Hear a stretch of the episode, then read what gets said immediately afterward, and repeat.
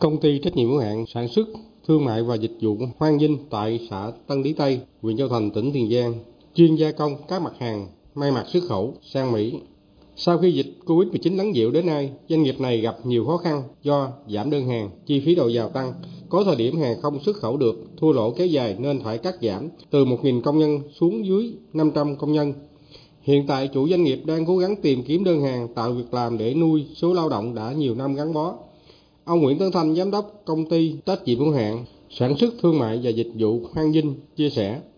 Thì mình à, cũng à, cũng còn sức đi Mỹ nhưng mà nó ít vậy chắc giảm 60 phần trăm tình hình. Phí cao cái giá công cao lên cũng có cái gấp đôi. Cái hàng của mình còn tồn thì cố gắng mình mình thương lượng sức đi cho bản phục hồi sản xuất rồi bây giờ bằng chi bằng cách là cố gắng nâng lương lên cho công nhân khá khá. Bây giờ cố gắng này sức đi mình tạo cái việc làm cho công nhân của mình gắn bó với mình từ sau đại dịch Covid-19, các doanh nghiệp trên địa bàn tỉnh Tiền Giang đều nỗ lực để khôi phục sản xuất theo chủ trương của chính phủ. Tuy nhiên do ảnh hưởng của suy thoái toàn cầu, nhiều doanh nghiệp trong ngành dệt may, thủy sản lại đối mặt với nhiều trở ngại do yếu tố khách quan. Công ty cổ phần Gò Đàn tại khu công nghiệp Mỹ Tho là doanh nghiệp đầu đàn trong lĩnh vực chế biến thủy sản ở tỉnh Tiền Giang, cũng không khỏi khó khăn, thách thức do sức tiêu thụ thị trường ngoài nước giảm, nhất là Mỹ và Trung Quốc. Để giữ chân lao động, doanh nghiệp này đã chủ động tìm hướng đi riêng như khép kín quy trình sản xuất, đa dạng các sản phẩm chế biến từ cá tra, đảm bảo vùng nuôi cá tra giảm giá thành đầu vào. Tại thời điểm này, công ty có 7 nhà máy hoạt động liên tục gồm đông lạnh giá trị gia tăng, dầu cá chế biến sản xuất ra 50 mặt hàng, các loại từ con cá tra và nghêu. Xuất khẩu ra gần 80 quốc gia dùng lãnh thổ trên thế giới, giải quyết việc làm ổn định cho khoảng 5.000 lao động thường xuyên trong vùng đồng bằng sông Cửu Long. Để tạo việc làm ổn định đời sống công nhân lao động, ông Nguyễn Văn Đạo, Chủ tịch Hội đồng Quản trị, kiêm Tổng Giám đốc Công ty Cổ phần Gò Đàn, nói thì hiện nay cái ngành thủy sản nó cũng đang trong cái tình trạng mà suy thoái sau cái covid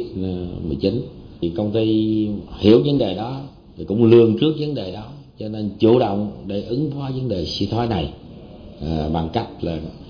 công ty phải tiếp tục là đa dạng thị trường rồi đa dạng sản phẩm cái tiết giảm chi phí. Tôi nghĩ công ty chúng tôi đang làm tốt điều đó cho nên vì vậy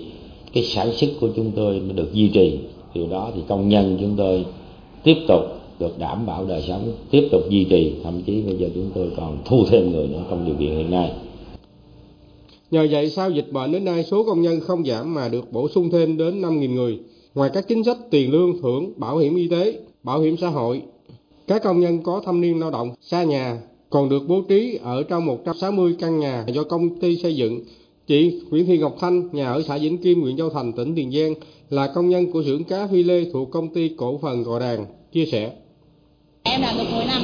làm ở khu chuẩn thị bao bì á, phù hợp, định tốt anh, thu nhập theo sản phẩm cũng tùy theo tháng á, từ 8 đến 10 triệu, thì làm 6 giờ sáng tới uh, 6 triệu. Nói chung công ty tôi hỗ trợ tiền nhà, nhà trọ nè, và tiền xăng gạo đâu đó,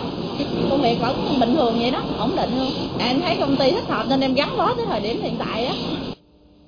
Tại khu công nghiệp Tân Hương, Long Giang, tỉnh Tiền Giang, trước đây không ít doanh nghiệp phải cho công nhân nghỉ việc theo nguyện vọng hoặc cắt hợp đồng lao động. Hiện tại nhiều doanh nghiệp đã chủ động đàm phán có đơn hàng trở lại nhưng vẫn chưa nhiều, chỉ đủ duy trì hoạt động. Nổi bật như công ty trách nhiệm hữu hạn Hansa, công ty trách nhiệm hữu hạn dài Abiche Việt Nam. Theo Sở Lao động Thương binh và Xã hội tỉnh Tiền Giang, từ cuối năm ngoái đến nay, do ảnh hưởng bởi suy thoái kinh tế, đã có 40 doanh nghiệp trên địa bàn tỉnh bị ảnh hưởng với hơn 29.500 lao động chủ yếu các lĩnh vực giày da, dệt may và thực phẩm. Các doanh nghiệp đã chủ động cắt giảm 3.200 lao động cho 407.000 lao động được ngừng việc, nghỉ việc không hưởng lương và tạm quản hợp đồng lao động. 20.500 lao động bị giãn giờ làm. Tuy nhiên, từ tháng 7 năm nay, tình hình lao động của các doanh nghiệp nhìn chung có hướng tích cực. Chỉ còn khoảng 17 doanh nghiệp gặp khó khăn về đơn hàng. Các ngành đoàn thể của tỉnh như Sở Lao động Thương binh Xã hội, Liên đoàn Lao động tỉnh, Sở Công Thương, Ban quản lý các khu công nghiệp tỉnh đã phối hợp với chính quyền các huyện, thành phố Mỹ Tho bàn bạc tháo gỡ hỗ trợ khó khăn cho các doanh nghiệp và công nhân bị mất việc.